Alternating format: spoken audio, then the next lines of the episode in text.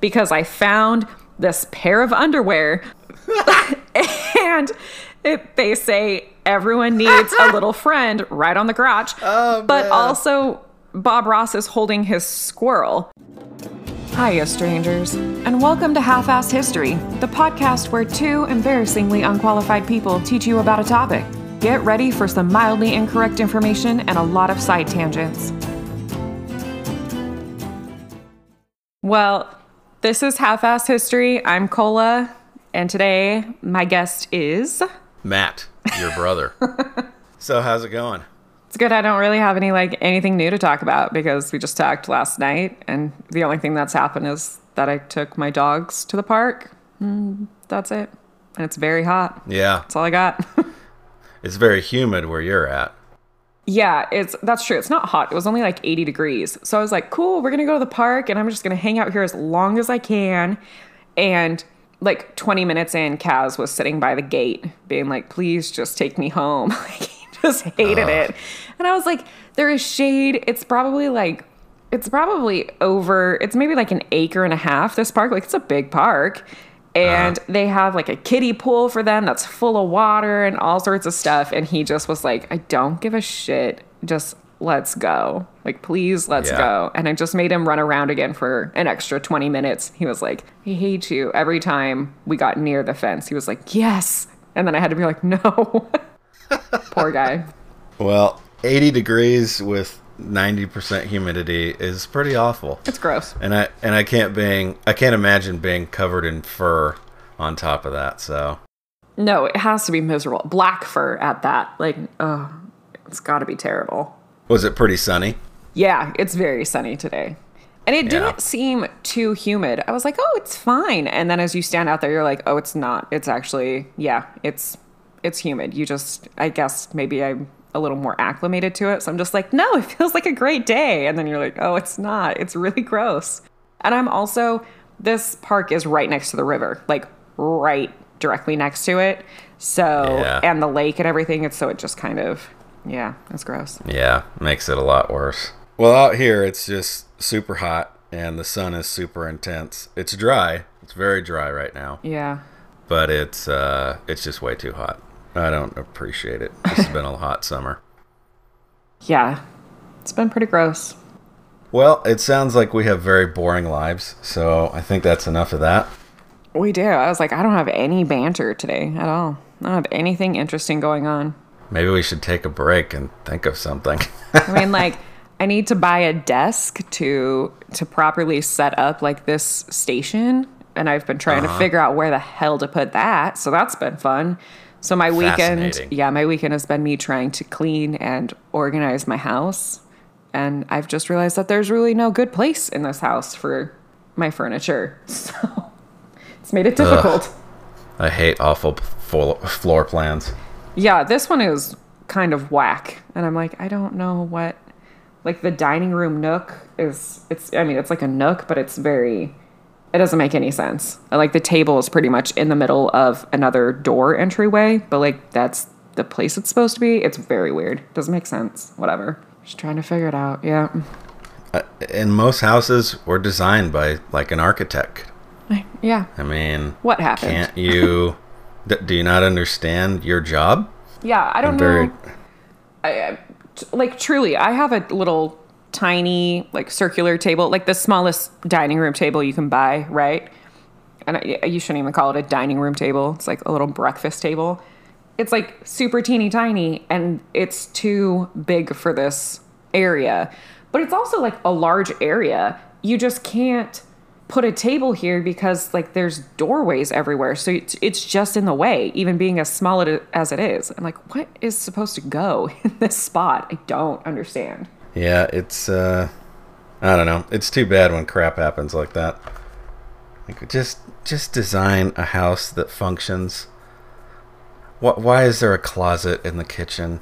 That's not a that's not a pantry. I I really don't get it. i don't even have a pantry so i don't know Or that. Yeah. You know, let's just not put any storage in this house. That's what people want, right? My last house was like that it was built in 2014 and there was no pantry i was like why why is there nothing for me to put my food in except for cupboards and not Yeah. very many. like, what the hell? No, mine mine has zero pantry. There's Yeah. nothing. So I kind of like created one in my. You could maybe call it a mud room, but it's really just a washroom. Mm. And I just put shelves everywhere. It's like okay, instant pantry. Yeah, like, great. Um, do you want to start today? I think I'll start. Mine should be pretty, uh, pretty quick. Okay. And it's just really lighthearted. So I'll go first, and hopefully you can back clean up and make it more interesting. Interrupt you 900 times? Uh, go for it, because I feel like I'm not interrupting you enough and creating enough conversation and interesting questions and stuff. Oh, I think you're fine. Actually, listening listening to it Oh. all, it's it's pretty good. Yesterday, I was like, I can't stop interrupting him. Oh. so, anyway, Well, if in nothing else, that means I've sort of picked interesting topics for at least you. yes, true. So we'll, we'll go with that. Yeah, I don't know how long this is going to be, but uh, okay. I don't know. Kind of kind of interesting. I came across this a couple years ago and was just going through my computer and happened to see a picture of it that I had saved and I was like, that could be a pretty interesting topic because you may have heard about it, but I don't know if a lot of people have really heard about it. So, Great. I'm excited. um, yeah, it's not like an instance in history, but it's just uh, sort of a character. okay. So, you're familiar with pinup models, right? Yes. Yeah, so like 19, I don't know when they started, 20s, 30s, 40s, and they're like watercolored images of women, usually scantily clad, you know, very attractive. And you could get them on calendars or little like playing card things. Sometimes they would be on all kinds of different merchandise, right? Shot glasses and all kinds of stuff. Right. Uh, so pretty common. And you have a certain image of a pinup model. Yeah, I immediately go to Bettie Page. Like she was like a real Yes. life one. But yeah. A, a real one, yeah, but there was plenty Mm-hmm. of, you know, uh, what would you call it? Illustrations. Yes, there you go. Yeah, that's kind of like where they started, right? Was like actually with illustrations.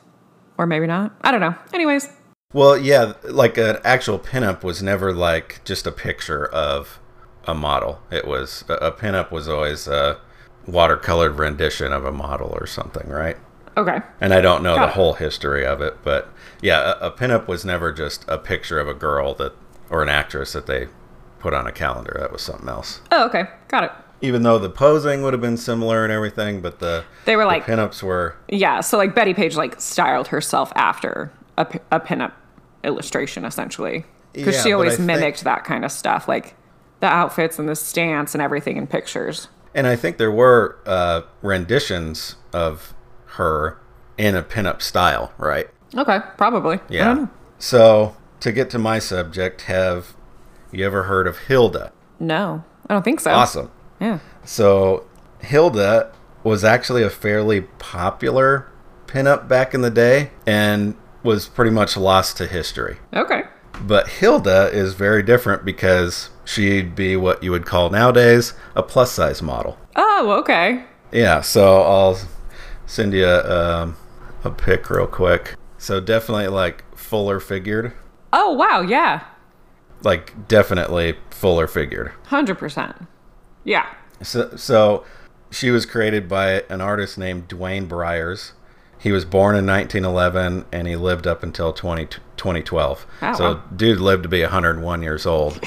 Had a pretty full career of painting all kinds of stuff, but he's the one that's, you know, credited with doing this one. There's something like over 250 renditions of Hilda that he did over his career wow.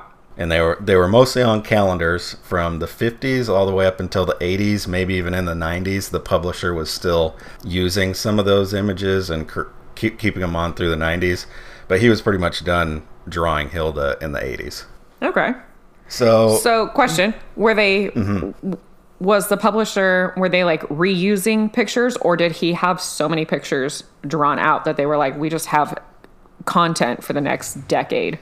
no he was he was doing renditions on contract Mm-hmm. from the 50s up until the 80s Right, but then you said they Yeah. were still printed through the '90s. So were those like So after repeats? that, those were repeats Okay. after the after the 80s they were still putting out calendars of Hilda somewhat in the 90s, but they were all just stuff that they had on hand. Okay, cool.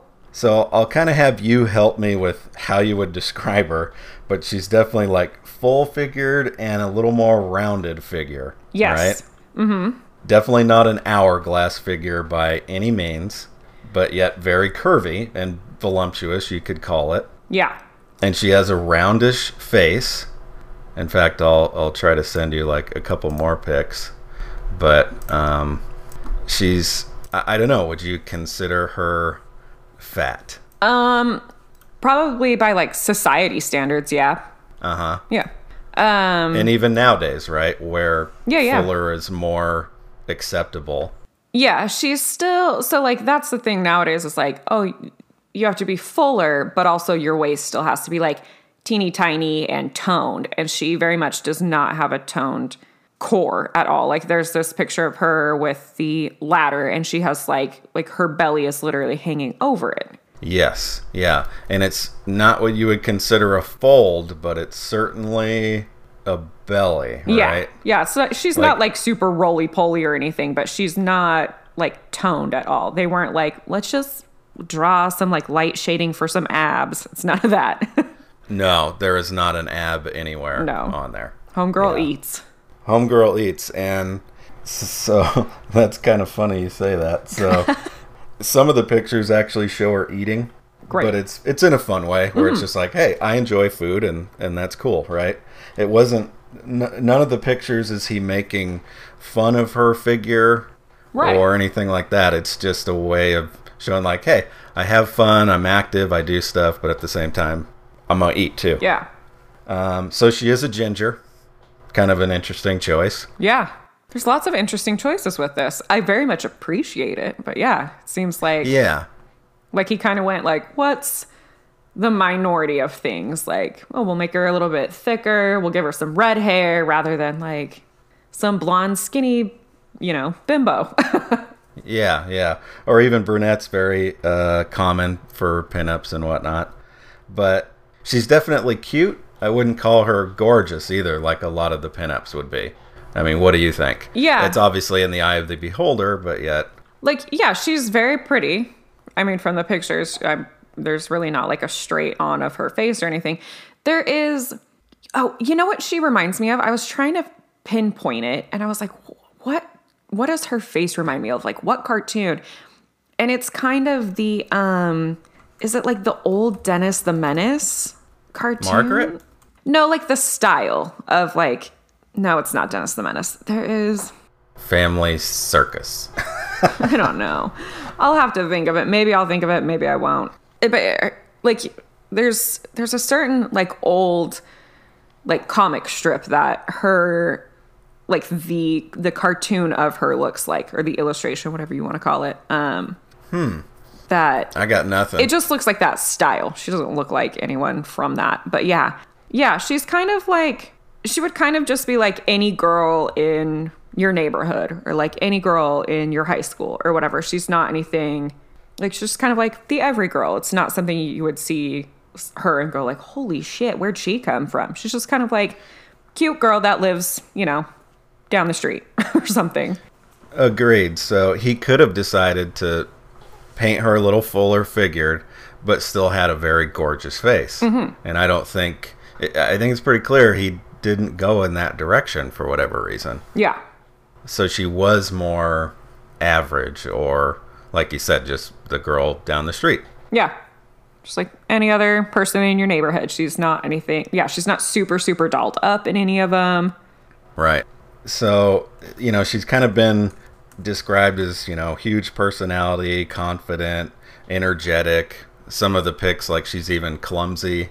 You know, I didn't give you a whole bunch of, there's a lot out there where she's like, you know, sort of falling down or something. There's one where she's like cleaning up and she's sweeping stuff under the rug, you know, with kind of a guilty look on her face. So it, it's kind of a more fun thing. And that's sort of in the genre of pinups. They were always kind of doing stuff like that.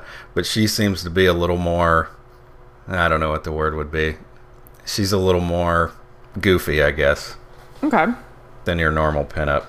And I, I think she poses doing a lot more funner things than other pinups would normally do. So she's like mountain climbing or boating or fishing or Okay. uh, yeah. climbing a tree or something. Whereas, you know, the other ones, like sometimes they show women maybe like fixing a couple things around the house, you know, fixing an antenna or maybe turning a wrench on a bike or something, but that's pretty much as far as it went. And Hilda kinds of kind of seems to do everything. Okay. Yeah. I mean, just from the pictures you've sent, yeah, there, she's doing a wide variety of things. So that's fun. And I guess she was like actually pretty popular from what I can gather. And the guy that kind of brought her back, I'll kind of jump ahead. This guy named Les Toil was at a swap meet and found this calendar and he was like, Who the heck is this? And he bought it and he did a bunch of Oh. research, found the original artist, did some interviews with him, created a website about Hilda, and then it sort of had a resurgence. That was in 1999 and the the website does pretty well from what I can tell. There's a lot of interest in it. The author actually interviewed the original illustrator, Duane Bryers. Okay. So if you wanted to check it out, there's an interesting interview on there. cool. But there's uh, the website guy, whatever you call it, the operator of the website. Sure. He's had people contact him, and he's like, "Yeah, like I used to see this in my dad's garage or my grandpa's garage," and I was like, "I don't think that really existed, but I thought there was this plus-sized model out there, you know, this pinup model." And Yeah. then they came across the website, and it's like, "Oh wow, yeah, that's totally her." So Oh, cool. kind of interesting and and people I, I think it's kind of weird like it came around 1999 and that's sort of when the idea of being fuller and you know not such a wafer thin victoria's secret model became a little more accepted. Like if hilda would have had a resurgence in the 80s and 90s it would have been like uh nobody wants that Yeah. you know? Like it was like the thing was like super super thin.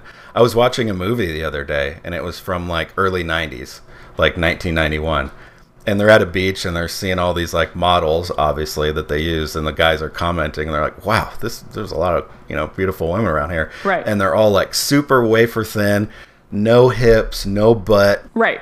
big boobs, but that's it, and and super tall and lanky, right? Yeah. And I don't think that's really the thing anymore. So it's interesting that Hilda kind of gets rediscovered when the idea of having a fuller figure is is more acceptable. It's kind of interesting. Yeah.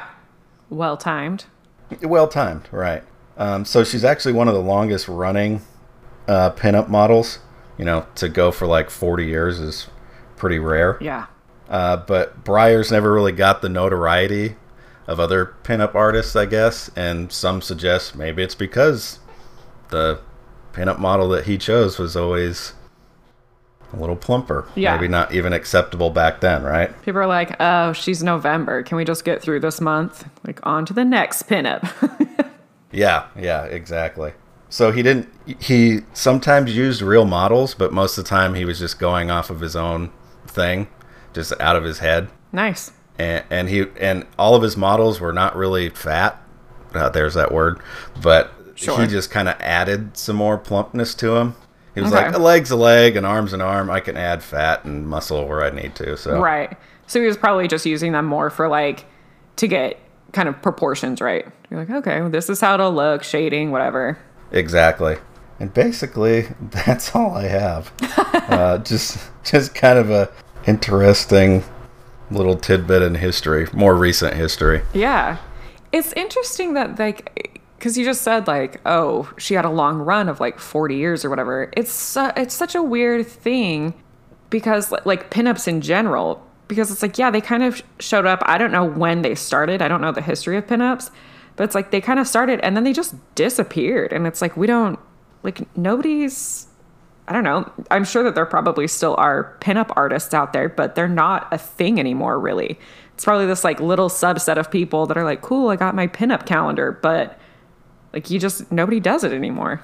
It's kind of a weird like art that died out. It, it totally, it's definitely niche. It, it sort of exists, but uh, I assume back in the 50s and 60s, you could just find pinup calendars everywhere. You could find these little playing cards that they had, but you don't even see that stuff at like the dollar store, right? Right. Yeah. Interesting. So for whatever reason, it, it did fall out of popularity, and a lot of stuff does. But yeah. um, you know, let's be honest, it was sort of a sexual thing. Right. And that's sort of around the time where like Playboy gets very popular. So it's like, well, why am I looking at these artist drawings? Right. You know, I can just get a Playboy maybe. I don't know. It's just something that I thought about. And now it's become less about the sexuality and more about just the art. Yeah. So, and that's why Yeah, it's not that's true. super popular, but it just sort of exists in sort of a niche thing. Interesting. Yeah. I don't know anything about pinups really, so this was interesting. I know very little. Yeah. You know, I had seen some from our grandpa that he had in his garage way back in the day, Yeah. but that's all I've really seen. That's cool. Now I want to go find her website. Yeah, uh, look up Les Toil. That's probably the best um, info you could find out there. And he's actually an artist himself, and so he's his website. He's trying to kind of get women to send pictures and, and model, and he'll kind of create a Hilda esque, modern looking um, pinup of you. Oh, that's cool though. Kind of cool, yeah. He doesn't have a lot of examples on there. It's, you know, it's, like I said, it's a niche thing, but I mean, who wouldn't want like a pinup rendition of you to put on Instagram or something, right? Yeah, well, that's like a big thing right now too. Is that everyone does um, boudoir or pinup uh, photos? That's like a big thing going on. Is everyone wants to find a photographer who will do like boudoir shots of them. Um, Very cool, yeah. So like, yeah, that's even way cooler is to like turn it into like an actual art Actual piece. art. Yeah. Yeah. Wow, his website needs some love. This is a terrible website. Contact him, man. I know. Uh, Les. Uh, for the record, it's Les Toil. L E S T O I L, and then his website is Toil Girls. okay, okay. Just if anyone wants to look it up, but yeah, she kind of looks like she would be. Um, it, it also kind of looks like he maybe aged her a little bit as he drew, um, here and there. Maybe, but maybe I'm just seeing some weird uh, little snapshots and stuff. But she kind of looks like that girl that would be like maybe your cousin or something, or would eventually be like like the aunt, like just like the fun-loving aunt or whatever. That's like, I don't know, maybe still Yeah, single, she- and you're just like you have the best personality. like everyone tells her that. Right. She doesn't look like super young, right? She's No, yeah. late 20s, early 30s, maybe some of these looking like maybe mid 30s, right? Yeah. Yeah, there's a couple where she has like a double chin. Yeah, it is kind of interesting that she is a little more like full in the face. Like he could have mm-hmm. still given her like a slender face, but she she definitely looks a little bit older. But she also does look different in a in a lot of them. And um, this guy Les Toil, you can read the interview he did with with uh, Duane Bryers, and Duane is like, yeah. I wasn't real good with continuity, and that's probably just my own thing Ah. where I, a lot of times I didn't have models, and I could have been a little bit better at that. That kind of makes if it do funner. look, she's in a way, yeah. Yeah. But you can tell like he has like three or four different Hildas. Oh.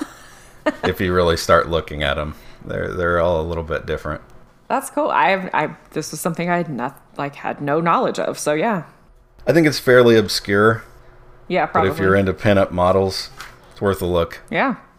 It's interesting to know like that history too cuz they were like a big thing for decades. So And this author said in all his research, because he is into pinups, he's never seen another plus sized thing. So this was Really? like, this was Duane's thing, and he had the market cornered on plus size pinups. Way to which go, is probably Duane. why it last. Yeah, but that's probably why it lasted so long. Yeah. had a pretty good run.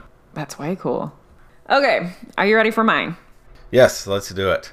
Okay, so I there's not a ton about this dude's history, and so I didn't think it was going to be that long. I was like, oh, I might struggle to like get information, but actually, I got like a ton. So we'll just jump in.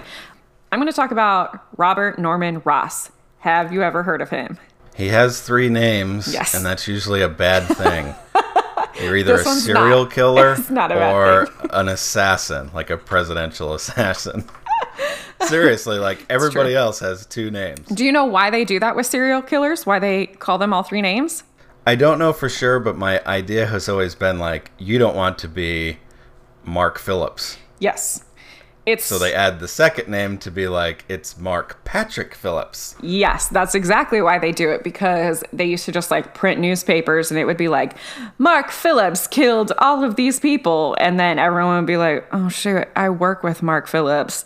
And so they had to start like specifying it so that you wouldn't, your name wouldn't get dragged up into things. So, yeah, anyway, Even before the internet, they Mm-hmm. knew that was going to be a problem. How forward thinking. they were like, guys, this is bad news.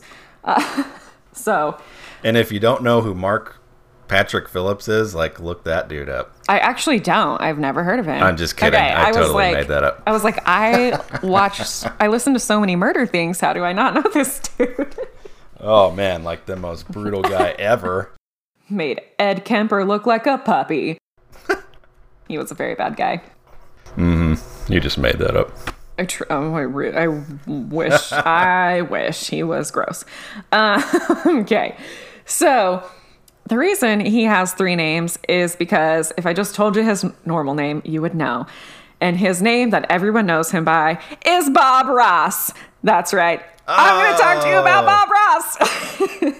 so, um, like I said before, Bob Ross is actually, he's kind of a mystery. Like, we don't know a ton about his actual life. Like, he didn't give a lot of interviews and, and, you know, just tell everyone like a ton about his, his life. So, um, I kind of thought this was going to be like a really short thing, but he also left like such a big legacy that it was actually pretty easy to talk about him. So, Oh man, I I just have to interrupt and say like I love Bob Ross. I know. and I always have. And we used to watch him growing up mm-hmm. on PBS, and we were just like fascinated by how this guy could just be like, "And there's a lake," and then he would say all these hippie phrases like "It's your world," and Yeah. it was just so cool. And so it had to be like 2002 at Hot Topic at a mall. I found a Bob Ross shirt and it said Happy Trees. And I was like, oh my God, it was so cool. And nobody had a Bob Ross shirt. They're pretty popular now. yes. But like, it was one of the only ones that was like ever around. Okay, so this is why I started laughing earlier when I was looking for pictures because I found this pair of underwear and it, they say everyone needs a little friend right on the crotch. Oh, but man. also, Bob Ross is holding his squirrel, which I, I believe his name was Yes. Peapod. Um, I could be wrong. I think so. Something to I the- think so. Something close to that. So I found this on accident, like looking at pictures of Bob Ross to send to you, and I started hysterically laughing because I was like, "This is hilarious. The double entendre is hilarious. Like everything about Oh, man. it is great." So Well done, you, someone. you might need those. yeah, I might need those.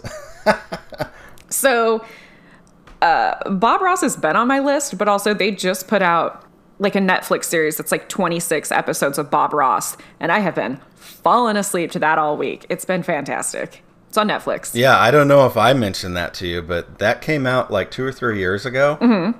And I was like, yes, Bob Ross is on Netflix. And that's why it's been sort of a resurgence lately, is because you Yep. can go and watch old Bob Ross episodes.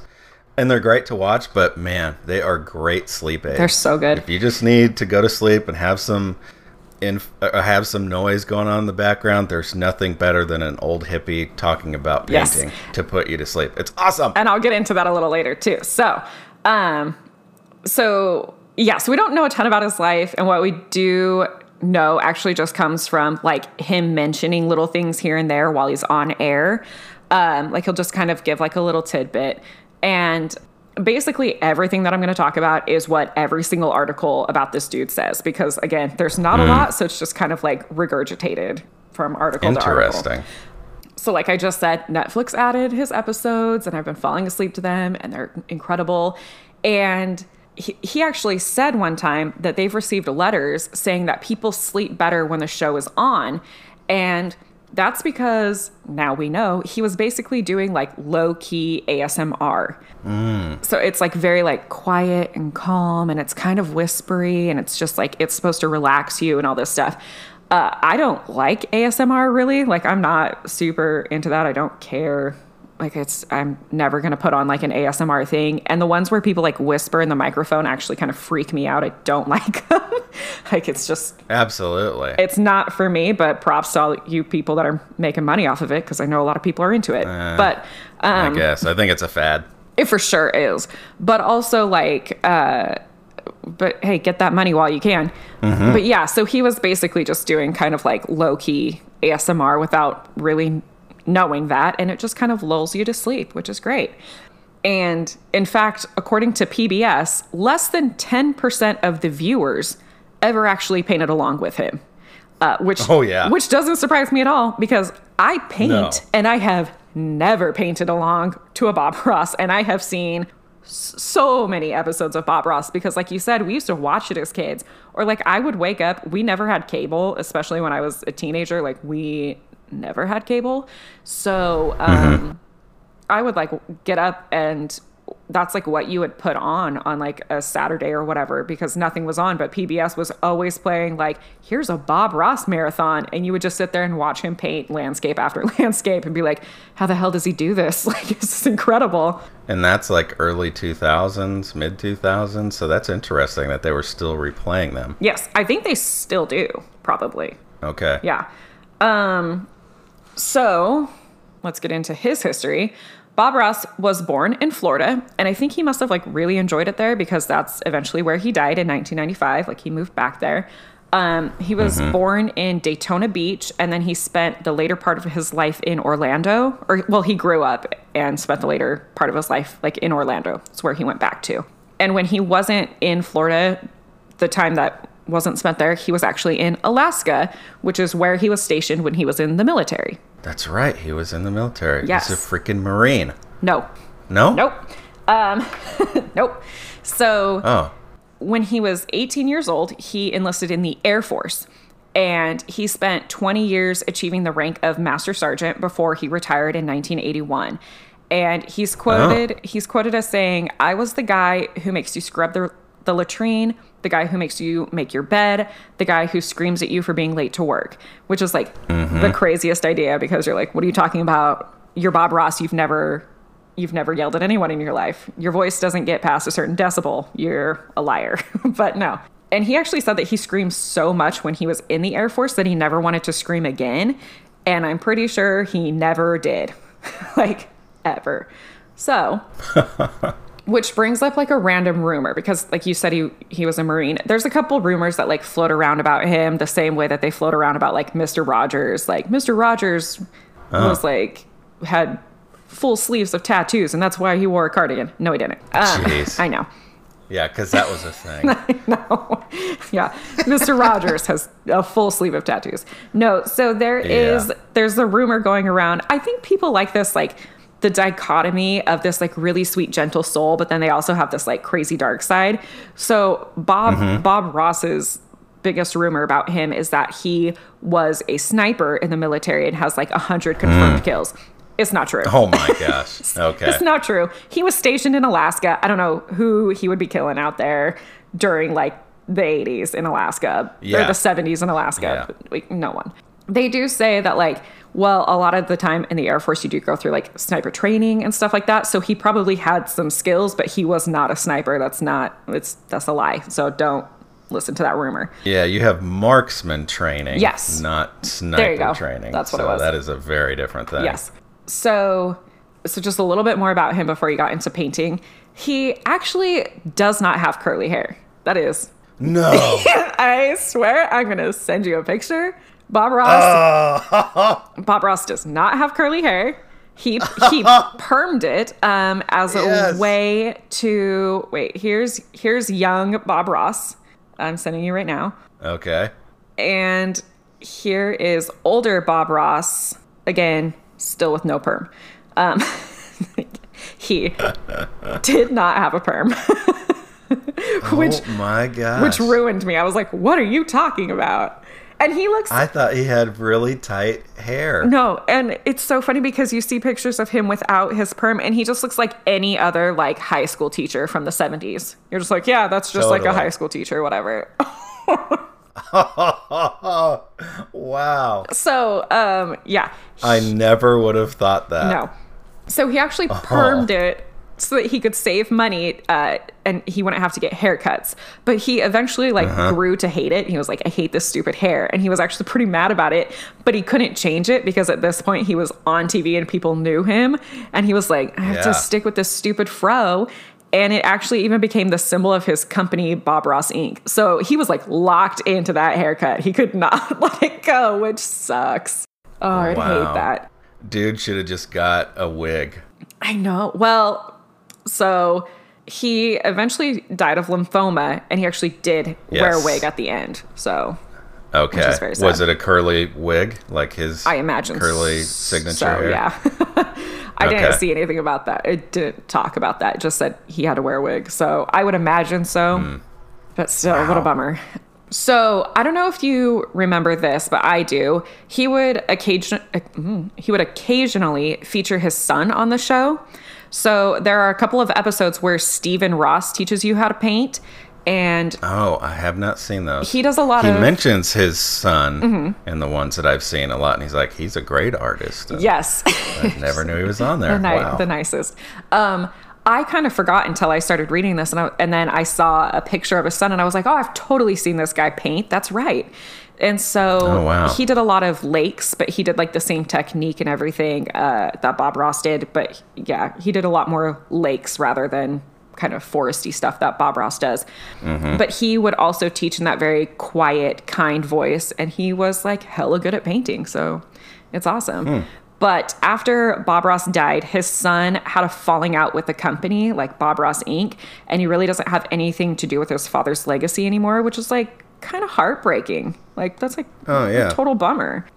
He has a half brother named Morgan Ross, and they both like still paint to this day, but they aren't really active on on social media or the internet or anything. They just kind of live like nice, quiet lives, and they enjoy painting how did Bob Ross start painting? Because he was in the military. So, when did this fascination arise? Mm-hmm. When he was stationed in Alaska, he actually took his first painting class at a USO club in the early 60s.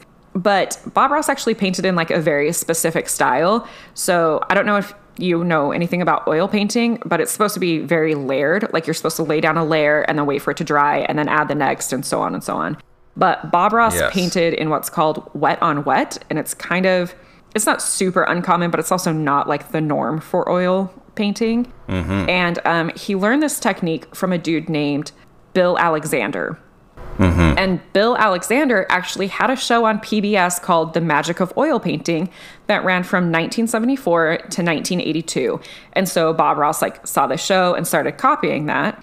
And this show worked really well, both Bill Alexander's and later on Bob Ross's, because with wet on wet technique, you can create like painting super quickly. And it was like just perfect enough for those 30 minute TV shows, which is why Okay. you're able to create like this stunning detailed landscape in a half an hour. And he also, they're also known for using like big house painters brushes, like the two inch house painter brush, rather than like a really fancy, uh, like oil painting brush. They're like, take this. yes, he never has a, a small brush. Never. No. And it's, as far as I No know. No detail brushes. Yeah, as far as I know, it's pretty much just like a, a house, like a house paint brush. Um, I didn't Yes. read a yeah, whole it's lot not into. even like super high quality um, artist brush. yeah. Um, he has a couple fan brushes and Yes. stuff, which are artist brushes, uh, and then any kind of fine detail he kind of does with knives. For the Or, most um, part, he'll he'll draw a couple like tree branches with like a thin brush, but that's pretty much it. And then he always goes over them with stuff. True. Yeah, but it's- Right. So I have seen that. Yeah. But yeah, so it's like kind of a weird. It's kind of a different thing. But anyways, when when Bob Ross was stationed in Alaska, he like saw this guy painting. He started. He took the class at the USO and he started painting. He started painting in Alaska and he sold a bunch of his paintings to the uh, of Alaskan landscapes to tourists. And I have this like way down at the bottom, but as a side note, he actually started painting on plates. So you can like find old plates that have like a Bob Ross landscape on them. So that was like a big thing that he used to do. When he retired from the military, he actually sought out private lessons with Bill Alexander and eventually took his place on PBS with the show The Joy of Painting, which aired from 1983, which was the year after Bill Alexander's show ended, and it ran for 11 years. So, like, basically till 94. Okay. And actually, at the start of an episode in season two, Bob Ross dedicates his show to Alexander. But hmm. at some point, the relationship actually soured, and mm-hmm. Bob Ross wouldn't talk about him. And Bill Alexander was quoted saying, I invented wet on wet, I trained him, and he's copying me. What bothers me is not just that he betrayed me, but that he thinks he can do it better. And I'm like, ooh, hmm. geez, like, I, like, don't come for Bob Ross, you know? I was like, hey, back off. and this guy is kind of like, so Bill Alexander is a German dude, and he speaks with like a very German accent, and he looks a little fierce, and his painting style um, is like pretty aggressive. Like his brushstrokes and everything are very aggressive, and he's just he just kind of like Wow. attacks the canvas, and you're like, wow, this is so different from Bob Ross.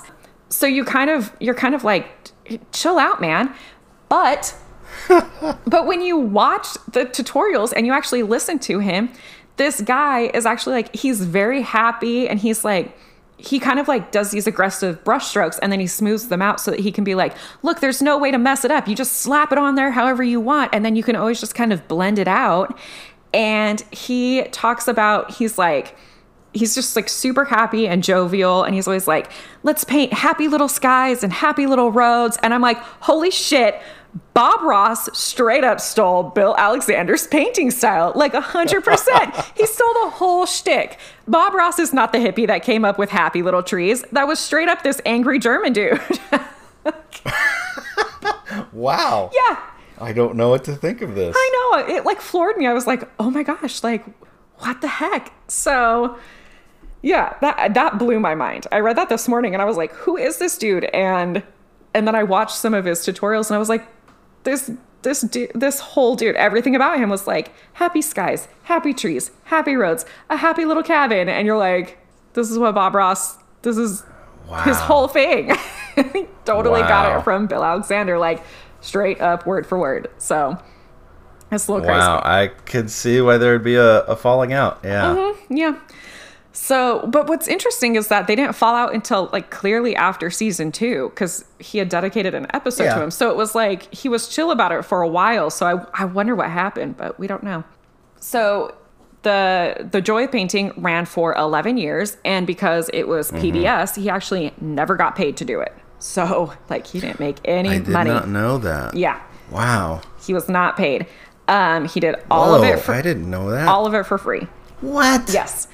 Okay, hold up. Yeah. This is a total side note. Yeah. But I would think like actors and Jim Henson or whatever back Right. in the day, like they're getting paid for Sesame Street. They have to. Yes. So, and that's my thing is I was like, I thought he would get paid Yeah. something, like a little bit, but no. Uh, apparently, he did them all for free. So, but so to make income, he sold books. He sold some of the paintings from the show, but but mostly not. He actually mostly donated all of those to other PBS like stations around the country who would auction them off to raise money. And um, Cool. yeah. And he actually taught painting classes like as a way to make money. So, I mean, he was doing okay, you know. Yeah. But here's here's another thing too is like you you think of all of the episodes that he did like this ran for 11 years and he was never paid. Yeah. They could actually film an entire season in about 2 days. So it wasn't Right. it didn't take up a ton of his time. Um but but still. I mean, so I guess maybe this was just like a fun hobby for him that he was like I'm giving back like here we go. As so just as like a quick side note here about what he painted. He fell in love with the Alaskan wilderness, which makes sense because when you look at what he paints, it's pretty much all wilderness stuff. Huge mountains and evergreen trees. Yes, always. Exactly what Alaska looks like. Yeah. sometimes a little cabin, whatever. Uh, randomly, Mm-hmm. he didn't like to drop or he didn't like to paint people, and he like never featured them Mm-hmm. except for once. Mm. He and it was just the silhouette of a cowboy leaning against a tree. So he Mm-hmm. didn't like it. He didn't even like to allude that there were people. So even though he would draw cabins, he wouldn't paint or paint. Sorry, he wouldn't paint um, chimneys on them because he was like a chimney like means that people are in there. And so I was like, but Mm. it's still a cabin, so people are in there. But like he really was just like, no, I don't want this. I just want it to be naturey. So okay, Interesting. yeah. But so he was obsessed with like the Alaskan wilderness, but he moved back to Florida, which is such a weird thing. I'm like, why didn't you stay up there if you loved it so much? But okay. Yeah. And according to like the statistic website, he actually only painted palm trees 2% of the time in his TV show. Who knows about in general, but so Yeah. he Wow. That's weird. Mm-hmm. so there were over 400 episodes of the show, but he only painted in 381 of them. And that's because uh, some of the other ones featured like guest painters and guest appearances and stuff. So he only painted in 381. And for each episode, he painted three different paintings. Um, well, three of the same painting, basically. He painted one before the show so that he would have a guide. So he wasn't just making it up as the camera rolled. And so he, you know, if he like super messed up or something, they wouldn't have to like just scrap all of that. Um, and then he painted the one on camera, and then he painted one for close ups and photography later. And so remember, I said they could film an entire season in about two days. That's filming it. So he also had like two other paintings that he had to do for each of these episodes. So obviously, it's going to take him a Oh. little bit longer than two days to film an entire season. But still, Yeah. like a fun, I guess it was just like a fun, enjoyable hobby for him that he was like, great, I'm going to do this and like give back because I can donate these things. He really enjoyed it. Yeah. In total, he painted 1,143 paintings for his show. That's including like, Wow. yeah, that's including the uh, duplicates, of course. Gotcha. Um. Wow. So, where the hell are all of these paintings nowadays? Because we should be like swimming in Bob Ross art, but I have never seen one. I've never even heard of where they're displayed. Like, I have no idea. So, like I said before, he donated them to PBS stations so they could auction them off. So, there's a lot of like private people that own them. And if you want to purchase one, you can find them, but they're uh, they're going to run you about 10 grand each. So, Uh huh. they're going to be pricey Yeah. they do have like there's like a Bob Ross training facility in Florida and they have them in there and then there is another website uh, that's dedicated to the Bob Ross technique and it actually has like a curated list of all the places that you can go to see a Bob Ross painting. So you just kind of have to search them out, but it's still crazy to me that I'm like that I've never like even heard of them being somewhere because it's Bob Ross, he's everywhere. Yeah. Yeah. Especially now. Yeah. Yeah. So you can actually become a certified Bob Ross painter because again, he had uh-huh. Bob Ross Inc. and he, you know, was a smart businessman. And there are painters all of the, all over the world who teach under his brand. And he's apparently like a big star outside of the US too. It's like not just us that love him. He is popular all around. And a, Fascinating. Yeah. And I guess the place that he is the most popular is in Japan. Like they really took to him, which kind of makes sense because I feel like Japan just will like suck up something really random and then obsess over it. which was like, Yeah. all right, Bob Ross, sure. Sure. Why not? They actually aired his show twice a day with like a Japanese voiceover, but you could still hear Bob Ross speaking underneath, and people like still loved it. They were like, oh, he's just so calming. And I've listened to the Japanese voiceover. Japanese voiceover, not calming. Bob Ross underneath, still calming. So it's very weird. So yeah, they played it. They played the show twice a day, and he actually visited the country and was like mobbed by fans. Like they lost their Wow. shit over Bob Ross. This was like during the time he was painting. It wasn't even afterwards, like when he got popular. So Yeah. Mm-hmm. How is it even making its way over there from PBS? How bizarre. I have no idea. But it was like aired in tons of countries. Like it's alarming. So weirdly enough though, even though he had like a ton of media attention, he was rarely asked for interviews. Like there's not a ton of interviews out there with him. And he said, I never turned down an interview. He's like, just nobody really asks me. And I'm like, like if somebody had asked him, he would have absolutely done it, which is crazy to me that I'm like, why weren't people asking him? what was going on? I mean, even at his height, he's still just a dude on PBS. Yeah, pretty much. And maybe you remembered his name back then, but I'm sure you were kind of just more like, oh, that guy that's on TV that paints with the curly Yeah. hair. Like maybe you The didn't even painter. remember Bob, Bob Ross. Right. I did see somewhere that it was the Phil Donahue show. I can't remember now. I think it's Phil. Yeah, right. That sounds about right. He Yeah. he was on that show and he painted a painting like really quickly for the audience and Phil and like Phil Donahue was just like blown away the entire time. So we did have like he was. I'll get into it in a minute, but anyways, uh, Okay. like it's it's just I don't know. It's still weird to me that he nobody asked him for anything, but Yeah. so, just like a fun random thing about him, Bob Ross was actually missing part of a finger. His left index finger is missing about like halfway up. Like it's not a small like Okay. the tip. He's full up missing half of a finger. He left high school when he was in ninth grade to help his father as a carpenter, and he lost his finger to a saw while woodworking. Ah, yeah. Man. And he holds his palette in his left hand, so you don't really notice it. right. But there's also like a lot of episodes where he's holding baby animals, like his squirrel or like a little chipmunk or Right. birds or whatever, and you can like see that his finger is missing. It's crazy. I'm like, I've never noticed that until it got pointed out to me. I was like, wait. Yeah, and and it's one of those things. Unless you're really close up and like holding an animal, Yeah. okay. But I've seen a few people who've been missing uh, digits, and you don't really notice. You just kind of it just kind of looks like maybe they're bent in a way Yeah. where you don't see it behind their hand. You know, like the old thumb trick. yeah, right. because that's as easy it is as it is to hide the digits on your hands. yeah. and, and I've had to really look close to really understand. Like, okay, that is definitely hundred percent missing. Yeah. Now I need to find the courage to ask how this happened. Oh my gosh. Seriously though.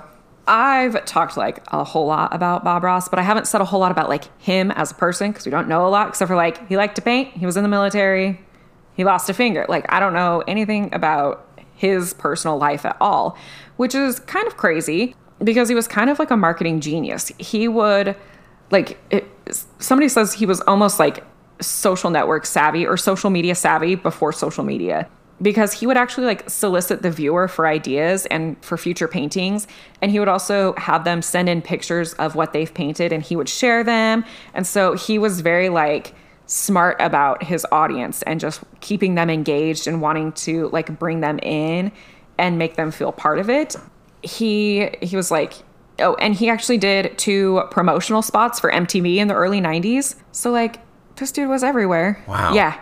And he yeah it's it's it's crazy uh yeah i don't know so and then like i said earlier he like he sadly died from lymphoma at the age of 52 on july 4th in Yeah. 1995 so he was only 52 which Yep. sucks. And just a couple odd facts about him as I wrap this up.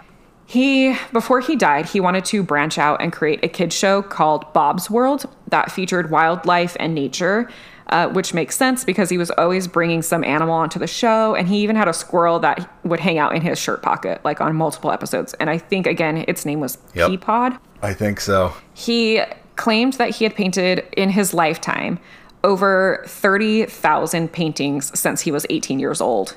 I heard him say that on an Which- episode. Yep. Is insane. Like he painted, just think about that. In 11 years, painting three paintings per episode, he made over 1,100.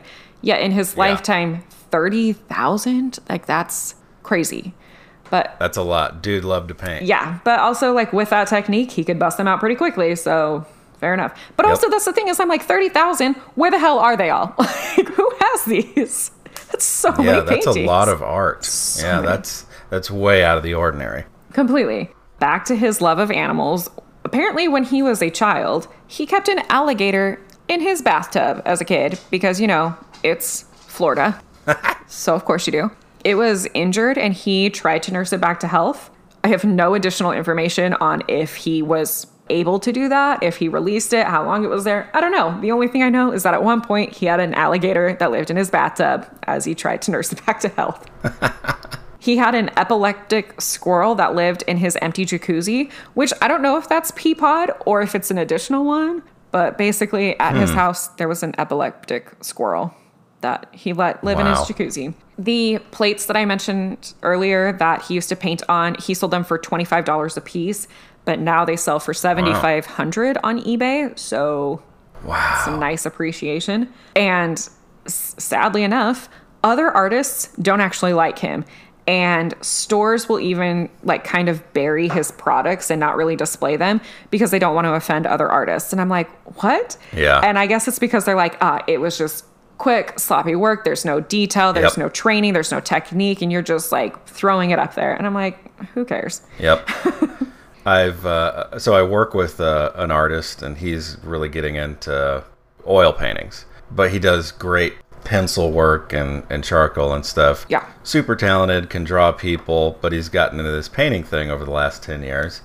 And I've kind of mentioned a couple things and kind of in the Bob Ross thing. And he's like, yeah, you know, I've, I've seen that stuff. And apparently, like, uh, that's not the best techniques to use. And he shows me all this stuff. And I'm like, hmm, neat, but I kind of like Bob Ross's stuff a little bit better.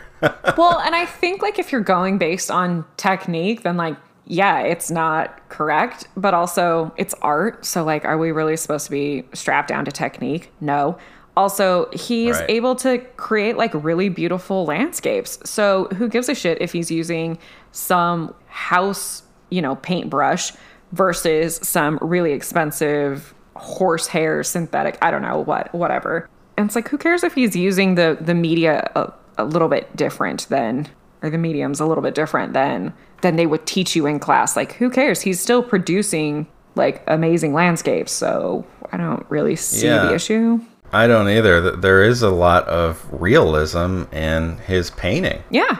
And I think that's what always made every, like you said, Phil Donahue even, or us as kids watching it. Yeah. Where you're just blown away that so quickly he can make these very realistic looking pieces of art. Now I've never seen one up close, but during his show he has mentioned like people don't get it because it's on TV, and you know back then TV was very low resolution compared Right. to today. And he's like, people don't understand like when they see these paintings up close how much detail is in them. Yeah. So they actually look better in real life than they even do on TV, which is pretty incredible, right? You'd think like he's hiding behind that that veil of TV Right. where it's like, yeah, it looks good on TV, but in reality it's it's, filmed far back and yeah. Uh-huh. But it's actually better in real life. And I mean, like, just to defend him a little bit, it's like, oh, what was my point that I was gonna bring up? I had two of them. Shoot. Something with it. Okay. No, um, he. I mean, he's painting as like a tutorial for people who probably have never painted. Like that was the intent of the show, even though less than ten percent of people actually used it like that. Um, Yeah. so he's teaching people how to like create art. So who really cares? Like, I'm sorry, I, nobody's going to tune into an entire season where they paint one painting, where they have to like each week wait for the paint to dry and bring, like nobody's doing that. So, like, I don't really care that he's at the beginning of every episode. They literally give you all the different colors. They're like, here's what we're using. Grab your paint so that you can paint Yes. along with us. Like that's the whole point is to get people creative and painting and you know like doing something. So I don't really see the issue with it. Who cares? I don't either. And yeah. art changes and also I read the wet on wet style is not like it's not super uncommon. Like there were some like masters that actually used that style. So it's like what? Like who cares? Hmm. Okay. who was it? There was a big one. Hold on, let me see if I can find it real fast. Because it's called um, Alla Prima. So Rembrandt actually used it. That's who it was. Oh wow. Yeah. So it's like, I don't see what the big deal is. And plus, like, art changes. I don't care. Like, people are painting with coffee nowadays and they look rad. Like, I don't care what you use. like, just paint. So, um, so just like I said earlier, he did not ad lib his happy little tree comments. So, I mean, the entire idea of saying happy little trees and stuff was taken from Bill Alexander. But Yeah. um, he would actually lay in bed at night and plan every word about like what he was going to talk about and how he was going to call this a happy little tree or these happy little clouds or whatever. Like he would literally sit and like plan it out, okay. which brings me over to like his entire image and everything that we think of as Bob Ross. Uh, he actually like very meticulously cultivated his image. So his voice, what he would say, what information he would actually provide to the public about his life. So when they created like Bob Ross Inc. and everything, they made a big thing about um, how he came from like very humble beginnings with working parents. And so everything was just like very well cultivated. He even picked out his clothing very like smartly. So he chose jeans and a button down t shirt because he believed it would be like a timeless look, which Yeah. kind of cracks me up though because these were shot in the 80s and 90s, but it straight up looks like he's filmed these in the early 70s. And it's probably because of the fro. Yeah, it doesn't help. It doesn't. Yeah. And he spoke in a way that it made it seem like he was talking just to you and not like an audience of people on TV. It was like supposed to be a very personal way that he spoke uh, to to the viewers and stuff. So he was like very smart about everything, which again, like it just kind of blows my like everything about him just kind of blows my mind. Like he would have Wow. like if he was around nowadays, he would have crushed it on social media because he was like back then cultivating specific things and what to say and and like his entire image. So yeah, that's Bob Ross. Very cool. Did you find out he's mentioned it in a couple of episodes where you have liquid white is a color? Mm-hmm. He actually invented liquid clear. Oh. And what he would do is he would do like the the background color first if it was going to be black or if it was going to be blue. Right. And then he would do liquid clear on top of that so it would preserve the blue behind it but it was that wet on wet where he could use other colors which were just attacking that clear and not getting down to anything else. Right. So if he wanted to like pull out like like paint, if he was like, "Oh, this is too much over here. I need to add like texture and stuff," he could pull it out, but then the the base color would still be there. Is that kind of what you mean? Yeah, I, I think that's how it worked, right? Yeah. And his technique, he used um, gessos, which aren't necessarily oil paint necessarily. They're sort of in a different thing, I think. And I'm so ignorant of this, I, I could be wrong, but he liked to use black gesso as a as a base, which would like dry from the day before. Then you would start painting on top of that. Yeah. He's got a lot of those where he you you show up, you turn it on, and he's already got like a black kind of like Yes. figure uh, painted on there, and he's like, "All right, this is my base already." So if you showed up to Yep. paint that day and you didn't have that prepared, you were kind of you're gonna have to record it on VHS and play it later. Yeah. And now this makes me wonder, though, is how much of that came from Bill Alexander? Was that his name? Uh huh. Yeah, how much of that came from him? Obviously, the liquid clear didn't. Bob Ross made that up, but starting with this base of like black or white gessos, Yeah. where did that come from? I wonder. So, I or maybe it was just something that was out there already. Who knows? Yeah, it's crazy uh, because I have I've never heard of Bill Alexander like ever, and then Nope. when I started watching his stuff, I was like, "Holy shit! You got to be kidding me!" Like, like Bob Ross basically just looked at Bill Alexander and was like, "I'm to take everything about you and just refine it," and it worked, man. But like, kind of a little thief. I, st- I still love Bob Ross. I'm totally Ross, looking but- up. I love Bob Ross. You know, he definitely was good at creating his brand, like you say. But I'm totally looking up this Bill Alexander guy now. He's got a ton of stuff on YouTube because there's now like a Bill Alexander Institute, uh, and or like well online there is, and they post his stuff like all the time. So he has a ton of YouTube videos out out there, and they're really good. I will say, um, not all of his paintings are like this. Like there's a ton of them that are very vibrant and stuff, but a, it seems like Bill Alexander uses a lot more of like kind of dull dusty colors so it almost seems like like an early morning like like if you were to wake up and step out of a cabin early morning in the wilderness where it's just kind of like has that almost uh dawn kind of a fog over it that's kind of what yeah, his twilight like Mm-hmm. hours. Yeah. versus like bob ross's just kind of look like midday for the most part Yeah, full So- sun. Mm-hmm. Um, yeah, very colorful, bright colors. You know, it looks better on TV, so I could understand why he went that route. Yeah.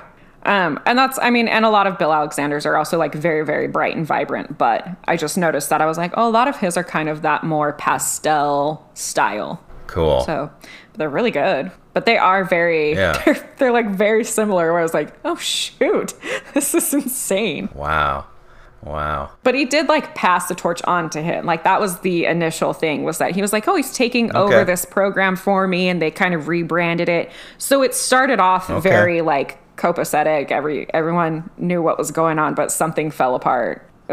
Okay, well that that makes me feel a little bit better. Yeah. Because if it was like, yeah, PBS just kind of got rid of this guy and then found a guy that was trained by him and was like, hey, you're our new guy, that would have been a little shitty. So I'm glad to hear it at least didn't start that way. Yeah, it doesn't seem like it was really PBS. It seems like it was something like personal between the two of them. But yeah, that that Right. could have been bad. As like, let's get rid of this like crazy German guy and bring in this like fun-loving hippie and just like talks Yeah. very quietly. So I I'm decent at art, but I hate doing art. But you watch Bob Ross and you're like, I want to try that. And Yes. I wanted to try it ever since I was a kid, Same. right? And so this thing started to become available on Netflix, and I'm like, I can totally do this because that's basically what he tells you at the end of Yeah. every episode. He's like, You can do this. And like you said, he's talking to the audience. It's more of a one on one thing. So I'm like, I can do it. Yeah. And I start looking up all the things that it's going to take Yeah. to even start painting. You need an easel, you need a canvas, you need all these paints. Paints are not cheap, by I the way. I was gonna say oil Some paints Some of them are are ridiculous Very pricey. some are ridiculous and even the colors he lists it's like ooh uh, that's a $40 tube of paint Mm-hmm. and you see how much paint he has on his um, Palette.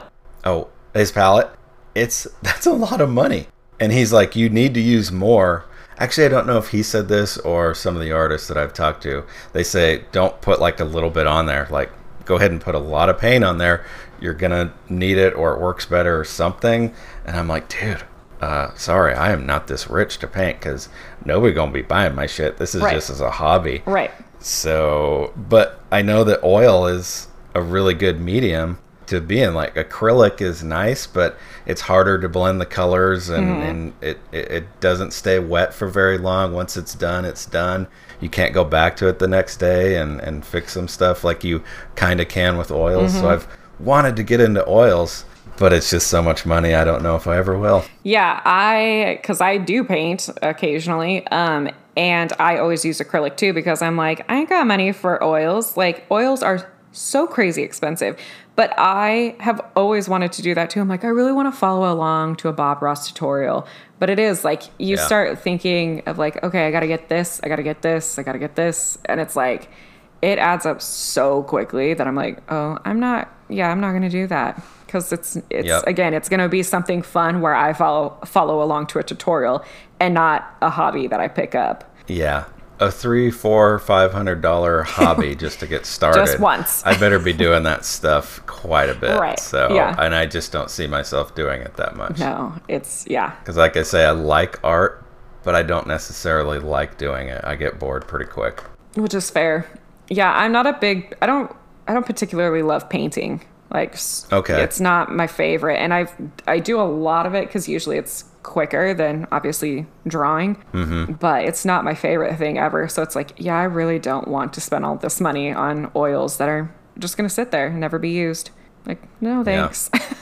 And I actually heard eh, this might not be the case anymore, but a couple years ago when Jim Carrey started going crazy Mm-hmm. and became an artist, he was buying up and, and I've seen him on that show with Jerry Seinfeld Yes. and a couple other shows. He's got literal like Walmart bins of paint. yeah, that he just was like, I'm gonna buy all this paint, and I'm a great artist, and like you don't need that much paint, Jim, but he's got literal pallets of paint in his art studio, and it drove up the price even further of all this stuff. So hopefully that little spike in the market is gone, and it's available to everybody else nowadays. he did a um they did like this this short documentary on him and they like followed him around his art studio and everything because they were like did you guys know that jim carrey paints and they did this whole thing on him and i think it's on vimeo or something it's not like it was just some people did it it was very random Wow. and and I watched it and I was like, I didn't know Jim Carrey could paint. And I was like, this is interesting. And then I was like,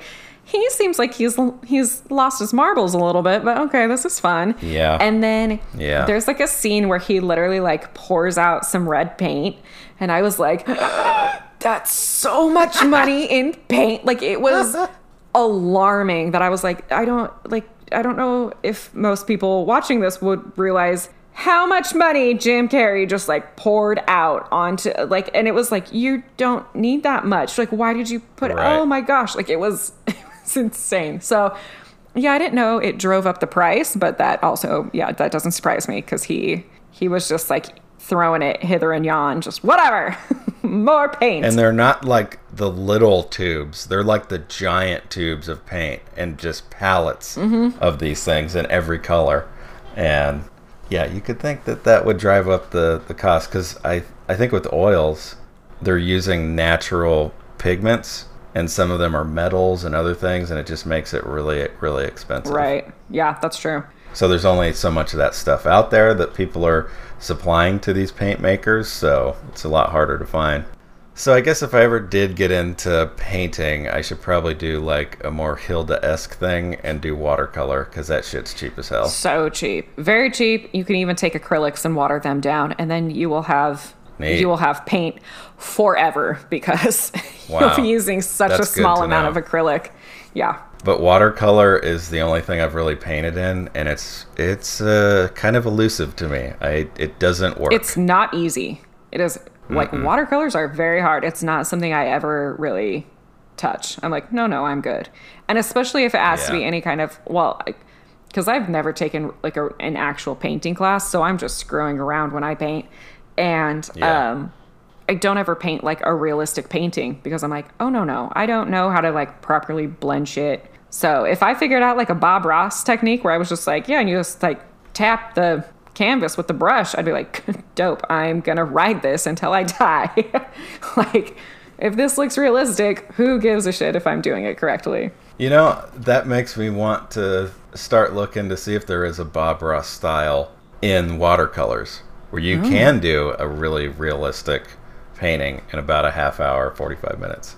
I wonder. Yeah, I don't know. That's intriguing. I don't know if I'll follow up on that, but I feel like it it might be hard with watercolors though, because at least with oil paints they don't like like you can blend them and stuff, but if you stack them on top of each other, they aren't going to seep into each other, which is what your Oh, issue yeah. with watercolors is going to be. So look into it. Who knows?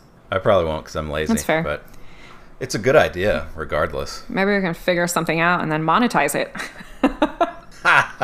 Yeah, go for it. um, Wait, how how does Bob Ross end every show? And that's how we can end today's. uh, hang on, hang on.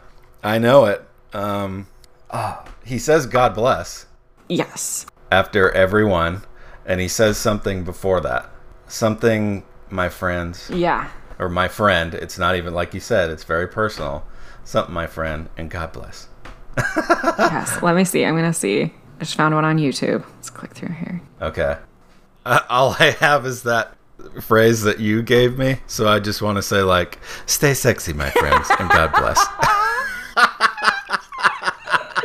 I can't get past that. Oh, no. Okay, I'd like to wish each and every one of you happy painting. God bless, and we'll see you soon. Happy painting. Maybe it's something Yeah. like that. Yeah, I'm pulling up this other one.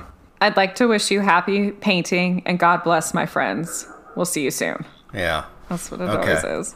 Uh, yeah, he kind of always ends it with like a, almost like a marketing call to action where he's like, "Oh, if you're in Branson, Missouri, come check us out." And then he's like, um, Oh. he's like, "If you've painted this, I'd love to see it. So go ahead and send it to us." Like he's Right. very like again talks to his audience. He's like, "Well, we care about you. We want to see your stuff. We want to know what you want us to paint." Like, what a Man, genius! for not making any money, like he he was pretty good at getting a brand. Yeah. Well, and then he, he made all of his money off of that brand. So, I mean, it was it's probably one of those things where he had to be like, I'm not making money on this, but is it worth the t- the investment of my time? And it must have been. And if you're just painting and not going to a nine to five, hey, sounds pretty good. Yeah. Especially if you love painting like he did. So, great. He must have, yeah, that many paintings. Yeah, jeez. So, you talked about Hilda, and that was like super interesting. Again, you can look up Les Toil's uh, website and find out more about her and see pictures and all that kind of stuff. And then I talked about Bob Ross, and you can become a Bob Ross certified painter. You can watch his stuff on Netflix. You can go to Florida and see his actual paintings. And if you have ten thousand dollars, you can buy one. That's that's pretty much been our our show. Thank you, Matt, for uh, taking the time out of your day to record again. Fantastic. Yeah, had a good time, learned a lot. Yeah. And uh, hope everybody enjoyed half ass history. I'm going back to my half ass life. God bless. God bless. yes.